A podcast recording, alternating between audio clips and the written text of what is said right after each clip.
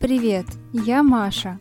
Этот подкаст – плод моей любви к хорошей литературе и вкусной еде. Здесь я расскажу тебе о книгах, которые питают разум, а потом мы вместе приготовим блюда, которые захватывают воображение. Думаешь, что между едой и книгами нет ничего общего? Я готова с этим поспорить. Литература – это не только полезно, но и вкусно. Выбирая книгу и подходящее блюдо для сегодняшнего эпизода, я, как всегда, открыла календарь инфоповодов и не смогла пройти мимо весьма необычного события. Это Куперфильдская сырная гонка, которая ежегодно проводится в Англии в конце мая. Если кратко, то суть этого соревнования – поймать сырную голову, пущенную по склону крутого холма. По такому случаю мне захотелось приготовить что-нибудь сырное – и желательно в духе старой доброй английской кухни. Я стала вспоминать книги, в которых когда-то видела упоминание о сыре или о блюдах с ним в составе. Первой на ум, конечно же, пришла знаменитая басня Крылова о глупой вороне и хитрой лисе. Совпадение стопроцентное, но не совсем мой вариант – Поэтому я стала дальше копаться в памяти, мысленно просматривая список прочитанных произведений, пока не наткнулась на рассказ Герберта Уэллса «Человек, который мог творить чудеса».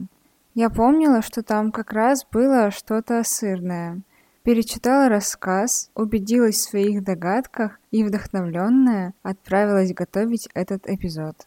Так что устраивайтесь поудобнее, а если сидеть дома в такой замечательный летний день, как этот, вам невыносимо, то отправляйтесь на прогулку. Это даже приветствуется.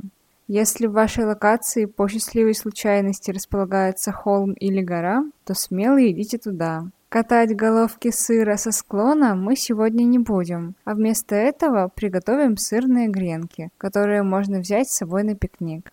И, конечно, не забудьте захватить томик рассказов Герберта Уэллса, чтобы почитать на природе, развалившись на пледе под цветущей черемухой. Ну все, поехали!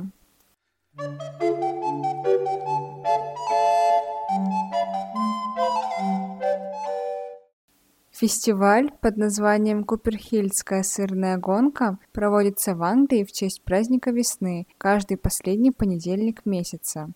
Это необычное действо происходит на холме Купера, вблизи города Глостер. Ежегодно фестиваль по катанию сыра с горы собирается всего мира сотни поклонников странных развлечений, вроде чемпионата по экстремальной глажке утюгом в той же самой Англии, или соревнования по метанию мобильников в Финляндии.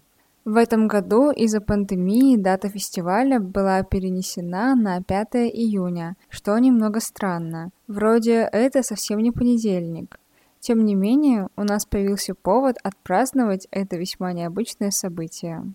Происхождение обычая достоверно неизвестно, но он существует уже сотни лет – по одной из версий, традиция возникла из языческого обряда скатывать горящие пучки хвороста с горы, что символизировало наступление Нового года после зимы. По другой версии, таким образом люди подтверждали свое право на использование общинной земли для выпаса своих стад. Как и в случае со многими традиционными ценностями, первоначальный смысл действий участников был утрачен, и гонки превратились в соревнования между местными мужчинами на ловкость, смелость и удаль. Сегодня, правда, в фестивале принимают участие и женщины.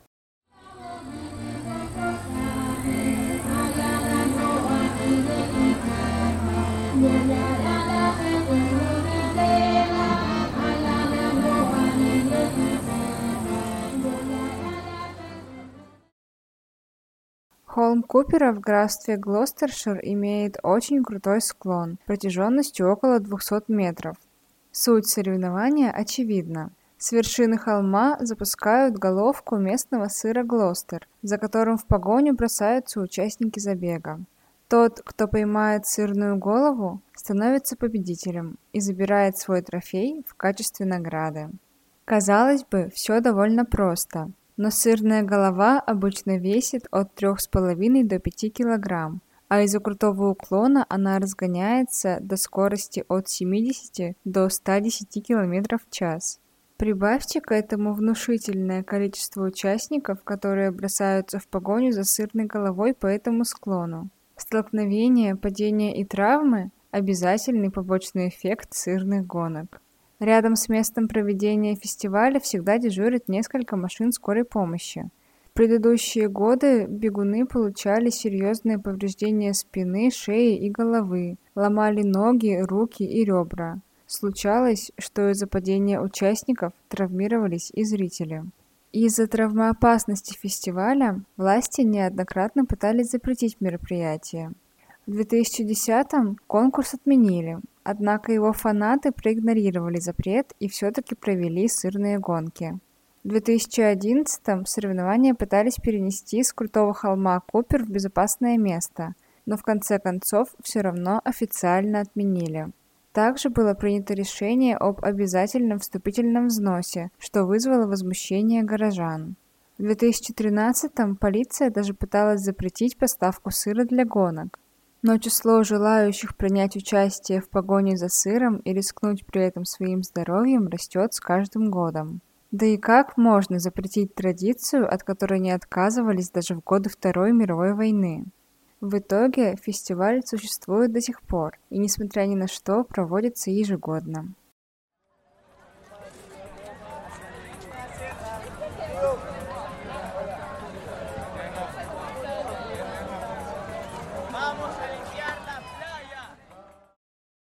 Без сомнений, англичане – те еще выдумщики. И не только по части странных развлечений. Заядлые читатели, а в частности поклонники фэнтези, не дадут соврать, что мир английской литературы – настоящая сокровищница фантастических историй. Взять хотя бы всеми любимую классику. Например, историю Джоан Роулинг о мире волшебников или романы Клайва Льюиса про чудесную страну, расположенную по ту сторону шкафа. И произведение, которое я предлагаю почитать сегодня, достойно занять почетное место на этой полке. «Человек, который мог творить чудеса» — это комедийный рассказ Герберта Уэллса, впервые опубликованный в 1898 году. Его можно считать ранним примером современного фэнтези. Произведения подобного типа в то время еще не были объединены рамками особого поджанра. В рассказе Уэллса появляется главная предпосылка к фэнтези. Вся магия происходит не в загадочном средневековье, а в современности. Точнее, в серой рутине повседневной жизни пригородного Лондона, очень знакомой самому Уэллсу. Кстати, по этому рассказу в 1936 году был снят одноименный фильм режиссера Латара Мендеса по сценарию самого Герберта Уэллса. Производство Лондон Фильм.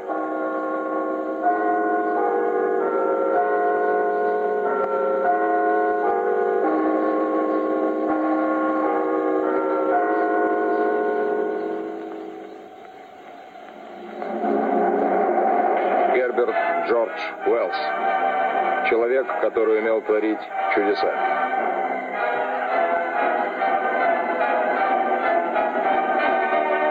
Сценарий «Идеология» Герберта Джорджа Уэллса.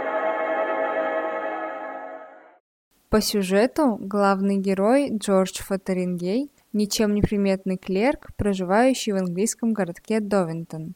Как-то вечером, сидя в пабе «Длинный дракон» за кружкой Эля, он ввязывается в спор и неожиданно обнаруживает у себя удивительную способность – творить любые чудеса по собственному желанию. Трудно сказать, была ли эта способность врожденной. Что касается меня, я думаю, что она возникла у него внезапно. До 30 лет он был скептиком и не признавал никаких чудесных сил. Здесь, кстати, будет заметить, что это был человек маленького роста, с темно-карими глазами, густой щетиной рыжих волос и усами, закрученными кверху. Все лицо у него было в веснушках. Звали его Джордж Мак Уитер Фотерингей. Имя, совсем не заставляющее ожидать чего-нибудь чудесного. И он служил клерком у Гомшета. У него была привычка высказывать свои мнения в категорической форме. И вот однажды, когда он утверждал, что чудеса невозможны, он в первый раз почувствовал, что сам таит в себе сверхъестественные силы.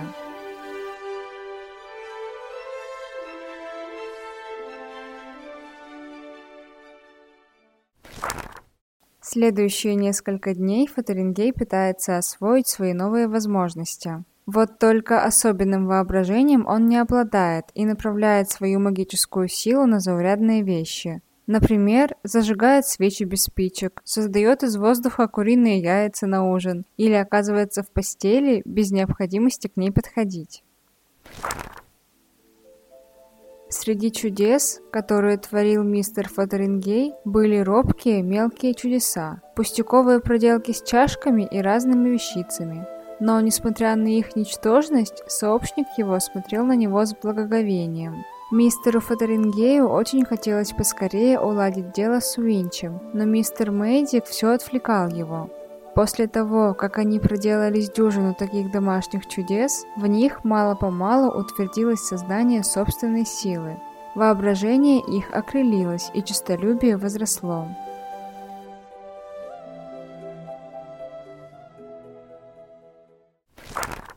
Но постепенно Фотерингей проникается к новым возможностям, и перед ним встает сложная задача.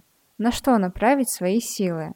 Наколдовать себе неспетное богатство? Набить кладовку деликатесами? А может, спасти человечество от войн и смертельных болезней?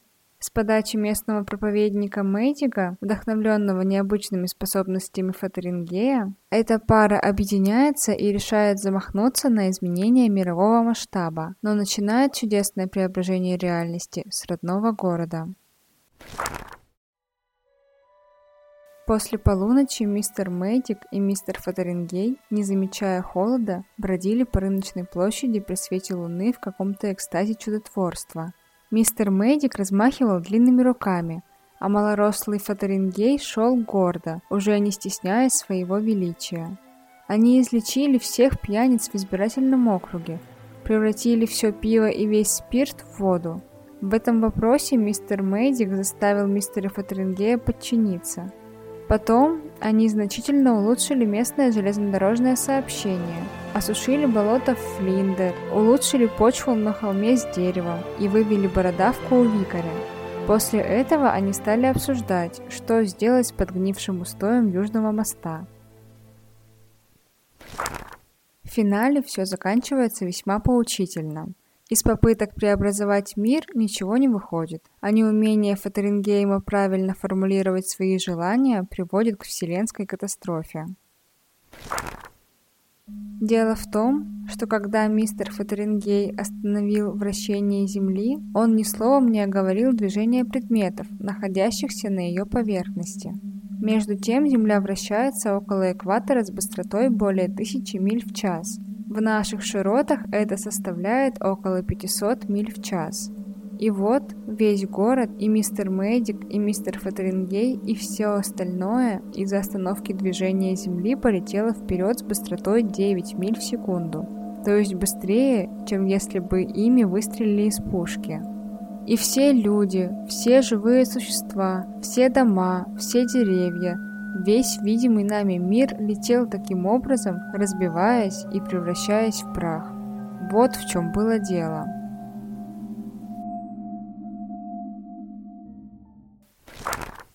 Впрочем, по счастливой случайности главному герою удается выжить, и после такой удачи он, естественно, решает отказаться от своих магических способностей и снова становится обычным, ничем не примечательным завсегдатаем английского паба «Длинный дракон».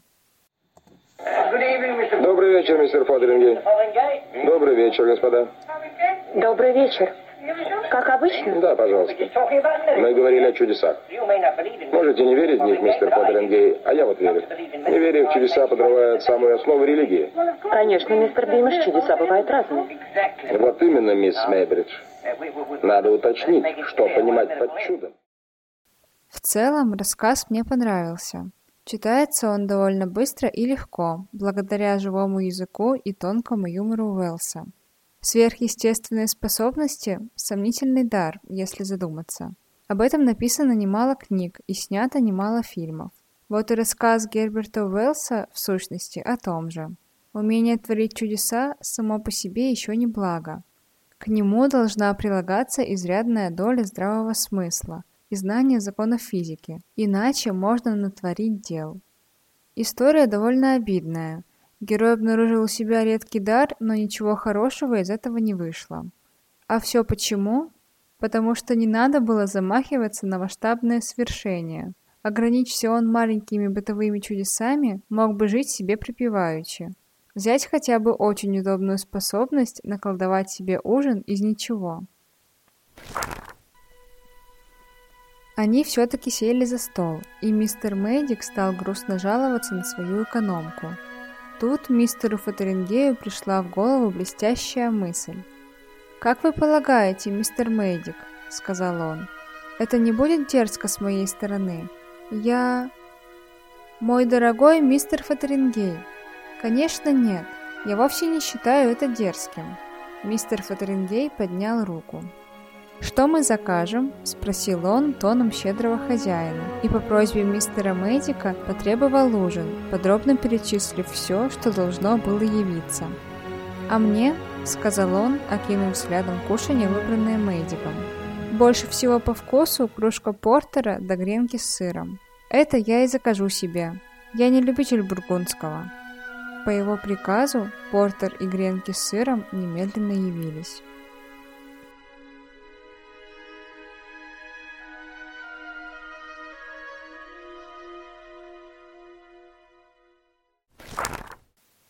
Ужин, появляющийся на столе без нашего участия, волшебство, о котором мы все иногда мечтаем. Но если задуматься, привычный метод приготовления пищи тоже в своем роде чудо. Даже простой кусок хлеба в умелых руках переживает удивительные метаморфозы и меняется до неузнаваемости. Если же добавить кулинарному мастерству немного лингвистических хитростей, случаются настоящие чудеса. Например, банальные гренки с сыром превращаются в кролика. Блюдо под названием Welsh Rabbit, буквально валийский кролик, впервые упоминается в письменных источниках в 1725 году, а 60 лет спустя у него возникает альтернативное название. Rabbit меняется на Rarebit. Вероятно, это было непреднамеренное искажение, но впоследствии оно употребляется все чаще и чаще – особенно за пределами Великобритании, потому что позволяет избежать недоразумений относительно состава. Ведь на самом деле никакого кролика в этом блюде нет. Уже в средние века валийцы славились своей любовью к расплавленному сыру. Один анекдот повествует о том, почему в раю не встретишь ни одного валийца. В какой-то момент шумные и беспокойные уроженцы Уэльса так утомили Бога, что тот попросил святого Петра с ними разобраться – Петр вышел за ворота рая и стал выкрикивать «Жареный сыр! Жареный сыр!». Все валийцы выбежали на этот призыв, а святой Петр вернулся в рай и запер за ними ворота. В общем, для валийцев лучший кролик – это сыр, и желательно расплавленный. Но в названии блюда Welsh Rabbit скрывается еще один намек, немного обидный. Валийцы – исторически народ небогатый, и не все и не всегда могли позволить себе на ужин мясо. Хлеб с сыром – простое решение, если с настоящим кроликом сегодня не повезло. Любопытно, что в рассказе Герберта Уэллса мистер Фотерингей может отужинать любым самым изысканным и дорогим блюдом, но вместо этого заказывает закуску из ничего. Тут читатель окончательно понимает, что у героя нет ни капли воображения.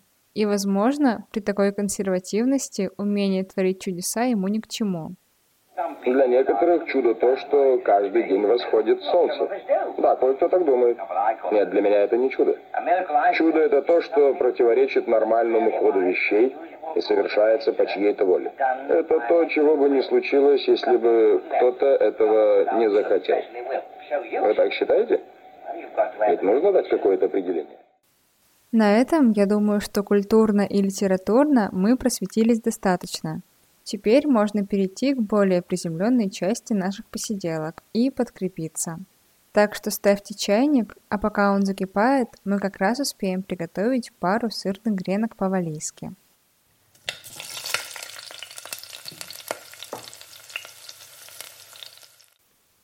Валийский кролик немного сложнее, чем просто расплавленный сыр на куске хлеба.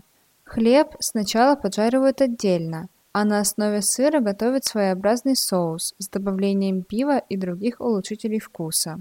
Это может быть горчица, черный или каенский перец, иногда вустерский соус.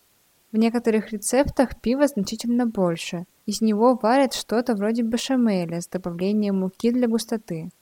В моем рецепте пива ровно столько, чтобы ароматизировать сыр, и при этом у вас остается еще почти полная бутылка к гренкам. Настоящее холостяцкое блюдо. Также в некоторых рецептах встречаются яйца или только желтки, но я решила не усложнять.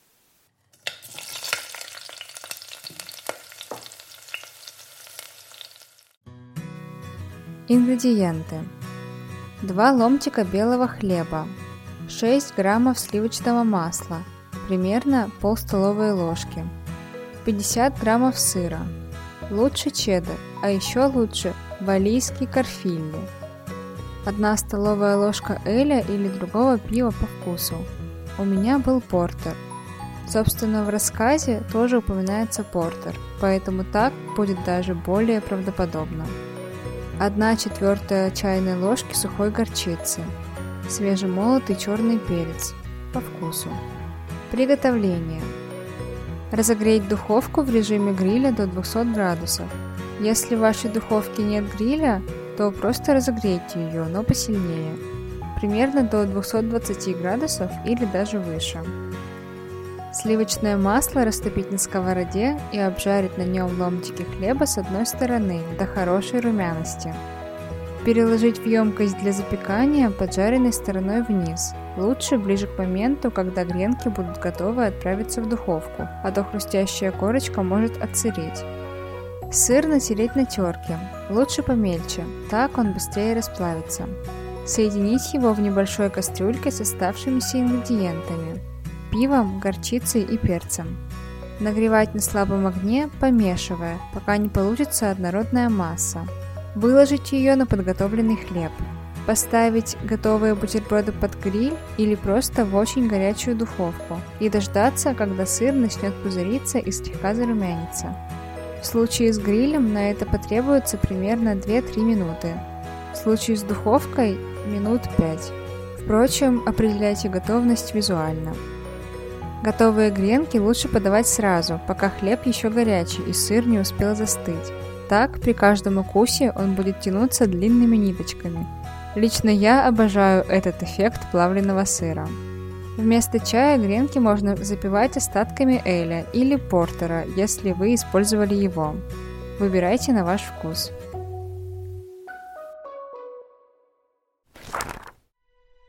Мистер Фатерингей уже приступил ко второй порции гренок, тоже затребованной из пространства, и набил себе полный рот. Да вот по поводу этой миссис Манчин. Могу ли я сделать ее исправнее? Мистер Мэддик поставил стакан на стол. На его лице выразилось сомнение.